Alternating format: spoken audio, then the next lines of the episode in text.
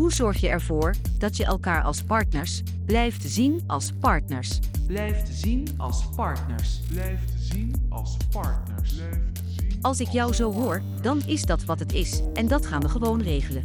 We gaan het niet groter maken dan dat het is. We gaan het niet groter maken dan dat het is. We gaan het niet groter maken dan En op het moment dat de zorg meer gaat vragen dan dat je aan relatie hebt, ja, dan denk ik dat de balans toch weer terug moet. Op welke manier dan ook. dan denk ik de balans toch weer terug moet. Denk ik de balans toch weer terug moet. De. Dat is eh, het eerste wat ik daar tegen haar zei: van oké, je hebt epilepsie, prima, maar ik wil je daar niet anders om behandelen. Wil je daar niet anders op behandelen? Wil je daar niet anders Ik vind die relatie zoveel belangrijker dan de epilepsie of de zorg. Die relatie zoveel belangrijker. Ik weiger om mezelf ooit als mantelzorger te gaan zien. Ik weiger om mezelf ooit als mantelzorger te gaan zien. Weiger Dit is mijn vrouw en niet een patiënt. vrouw en niet een patiënt. Vrouw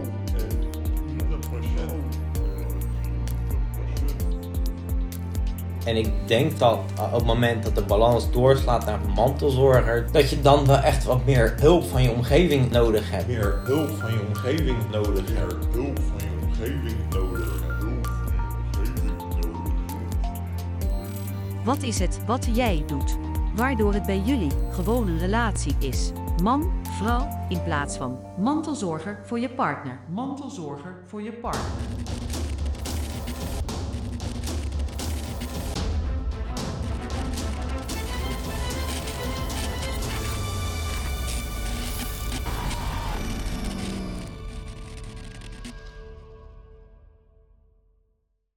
Welkom bij Op zoek naar balans, een nieuw onderdeel binnen de Even Kortsluiting podcast. In dit onderdeel ga ik op zoek naar antwoorden op vragen rondom de balans tussen partner zijn en mantelzorger zijn. Wanneer verschuift die balans en wat zijn de factoren die daarbij een rol spelen? Is het een negatieve zaak of valt het wel mee en is het als verliefdheid die in houden van verandert? En als het dan negatief is, kunnen we het dan voorkomen? En hoe dan? Als ik het in deze aflevering of in de volgende aflevering over partners heb, kan ik het net zo goed over ouders hebben, die ouder zijn van een kind met epilepsie. Al moet ik zeggen dat de ouders die ik tot nu toe heb gesproken niet naar mantelzorgers lijken te verschuiven. Laten we bij het begin beginnen. Ik ben Mark, getrouwd met Lisanne. Samen zijn we even kortsluiting begonnen. Lisanne heeft epilepsie, dat weet ik al vanaf het moment dat we elkaar leerden kennen op een datingsite. Ik heb me daar even in moeten verdiepen, want zodra je zoiets hoort, weet je dat zoiets een grote rol kan gaan spelen binnen de relatie. Ik had niet het idee dat het mij heel veel uit zou gaan maken of in de weg zou gaan zitten, maar ik moest me er wel meer in verdiepen. Want ik kende eigenlijk alleen de grote aanvallen en eigenlijk ook alleen maar van tv. Ik had nog nooit een aanval in levende lijven gezien. Lisanne zei dat ze een lichte vorm had, maar wat is dat? Hoe ziet dat eruit? Wat kan ik op zo'n moment doen? En kan ik dat aan?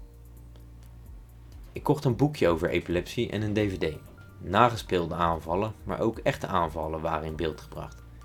Ik vond het allemaal niet zo spannend, maar laten we eerlijk zijn, ik zat dan ook aan de andere kant van het scherm als toeschouwer. Al vrij snel in de relatie kwam daar verandering in. Ik wist vooraf niet wanneer het zou kunnen gebeuren, maar wel dat als het ging gebeuren, ik waarschijnlijk maar twee opties had. Een soort fight or flight situatie. Handelen of dichtklappen. Om het allemaal nog spannender te maken waren we op het moment van die eerste aanval helemaal alleen. We waren in slaap gevallen op de bank bij haar ouders thuis. Haar moeder was even boodschappen doen en haar vader op zijn kantoor een verdieping hoger. Ik werd wakker van haar aanval en wat ik precies heb gedaan weet ik al lang niet meer. Maar het ging allemaal goed en het gaat tot tien jaar goed. Het werd handelen en niet dichtklappen op dat moment. En ik kon dat allemaal prima aan. Tijdens de afgelopen jaren kwam ik in aanraking met een groep partners. Waar dat precies was kan ik niet vertellen, maar tijdens ons gesprek kwam de vraag hoe we ons voelden: partner of mantelzorger. Iedereen behalve ik was mantelzorger. En ook hier waren mensen bij die al vanaf het begin van hun relatie lang geleden wisten dat hun partner epilepsie had. Over dit onderwerp heb ik al een stuk geschreven, dus ik hoef dat niet te herhalen, maar ik kan wel zeggen dat deze ervaring door de jaren heen een grote rol is blijven spelen in mijn leven. In aanloop naar het beginnen van de Even Kortsluiting podcast met Lisanne besloot ik contact op te nemen met Epilepsie NL. Waren ze op de hoogte van dit naar mijn idee toch zorgwekkende feit dat er blijkbaar een groep partners is waarbij de balans die kant op is verschoven. Dat was niet het geval, maar ze kon het wel een beetje nuanceren. Misschien was de groep partners niet representatief. Als de partners deelnamen aan de praatgroep was dat misschien omdat ze het nodig hadden om te praten met lotgenoten.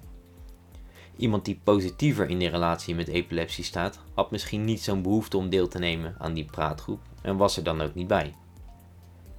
Misschien was het eigenlijk ook wel zo simpel en kwam ik bij een groep partners waarbij de balans verschoven was en daar niet de juiste hulp bij had. Feit was dan dat er dus geen hulp was voor deze groep. Epilepsie NL gaf dit ook aan. In de afgelopen jaren is er een heleboel hulp opgezet voor diverse groepen, maar de partnerbegeleiding was weggevallen door een ongelukkige combinatie van factoren. En of ik daar geen rol in wilde spelen. Ik werd vrijwilliger en kreeg een e-mailadres van Epilepsie NL waar partners met vragen terecht kunnen. Ook voor een belafspraak, zodat ik die telefoongesprekken zelf kan inplannen. Er kwam ook een podcast voor Epilepsie NL, waarin ik 40 minuten geïnterviewd ben als partner. Ook hierin vertel ik over hoe ik erin sta als partner. En dat ik denk dat er maatregelen nodig zijn als de balans gaat verschuiven, omdat ik vind dat je altijd ten alle tijden partner moet blijven.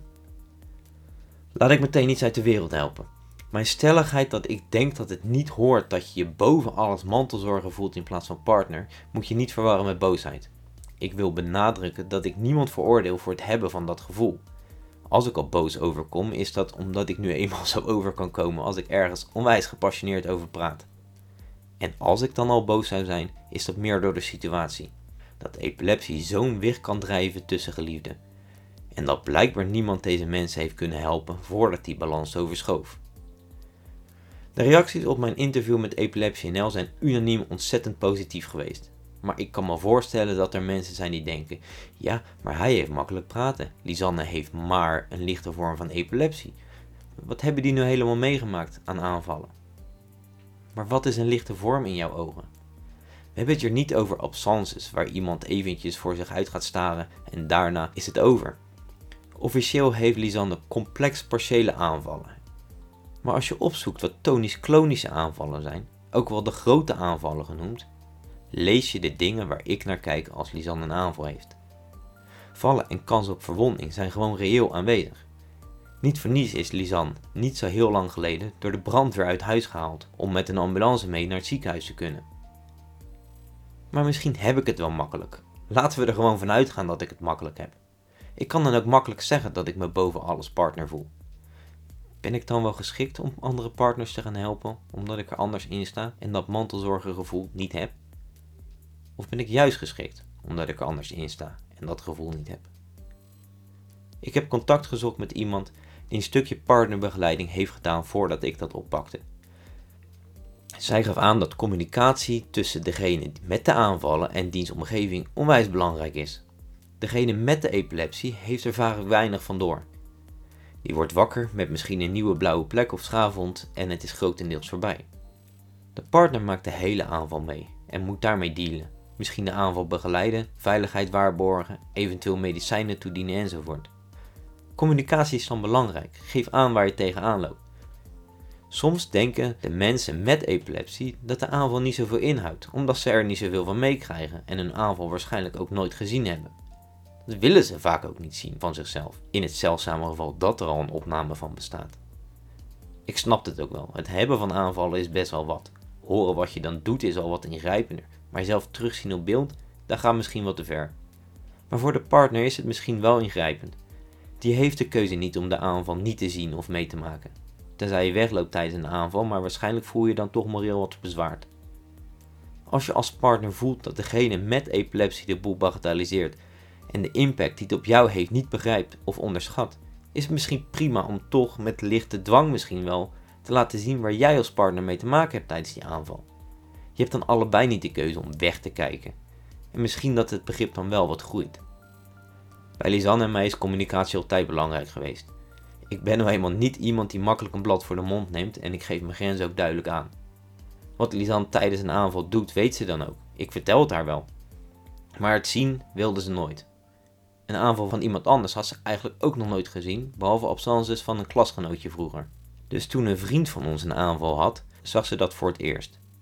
Voor mij was die aanval van die vriend niet zo bijzonder. Ik had er zoveel aanvallen van Lisan gezien. En samen met zijn hulphond heb ik die vriend door die aanval heen geholpen, voor zover dat al mogelijk is. Voor Lisanne was het anders. Op haar maakte het wel indruk. En misschien was het van mij niet de allerbeste timing om op dat moment te zeggen: Kijk, dit lijkt sprekend op jouw aanvallen. Maar achteraf was ze er misschien wel dankbaar voor. Want nu weet ze echt wat er tijdens haar aanvallen gebeurt en hoe dat eruit ziet. En dat het misschien best indrukwekkend kan zijn voor de mensen om haar heen. En welke aandacht het vraagt in het veilig houden. Mijn voorganger had dezelfde ideeën over de balans tussen mantelzorger zijn en partner zijn en dat die verschuiving waarschijnlijk steekt in het loslaten. Je wilt als partner degene met epilepsie graag zo veilig mogelijk houden, maar als je niet uitkijkt, krijg je daar een dagtaak aan. Regel je de hele dag van alles om degene met epilepsie maar veilig te houden in de gouden kooi. Klinkt dramatisch hè, iemand gevangen houden. Maar is het niet zo dat de situatie vaak die kant op gaat? Uit angst dat iemand zich bezeert, wil je hem behoeden en na verloop van tijd wordt iedere situatie die potentieel gevaarlijk kan zijn, zorgvuldig voor diegene met epilepsie vermeden. En zo komt iemand op een gegeven moment misschien niet meer zonder begeleiding buiten. Benauwend voor degene met epilepsie, maar ook voor de partner die al het zorgtakel en hooi op zijn vork neemt. Ik weet, ik zit hier met een dubbele pet op. Natuurlijk is deze zoektocht grotendeels omwille van even kortsluiting. Maar daarnaast wil ik ook echt antwoorden op die vragen, omdat ik het allemaal wil begrijpen. Voor mezelf als nieuwsgierig persoon. Voor mezelf als partner. Want als ik de omstandigheden rondom die verschuiving naar mantelzorgen begrijp, kan ik het hopelijk voorkomen. Voor mezelf en ook voor anderen. Dus deze zoektocht is ook voor mijzelf als vrijwilliger voor Epilepsie En zo hopelijk ook voor andere partners in de toekomst die ik mag helpen. Dit is op zoek naar balans mijn zoektocht die ik graag met jullie deel.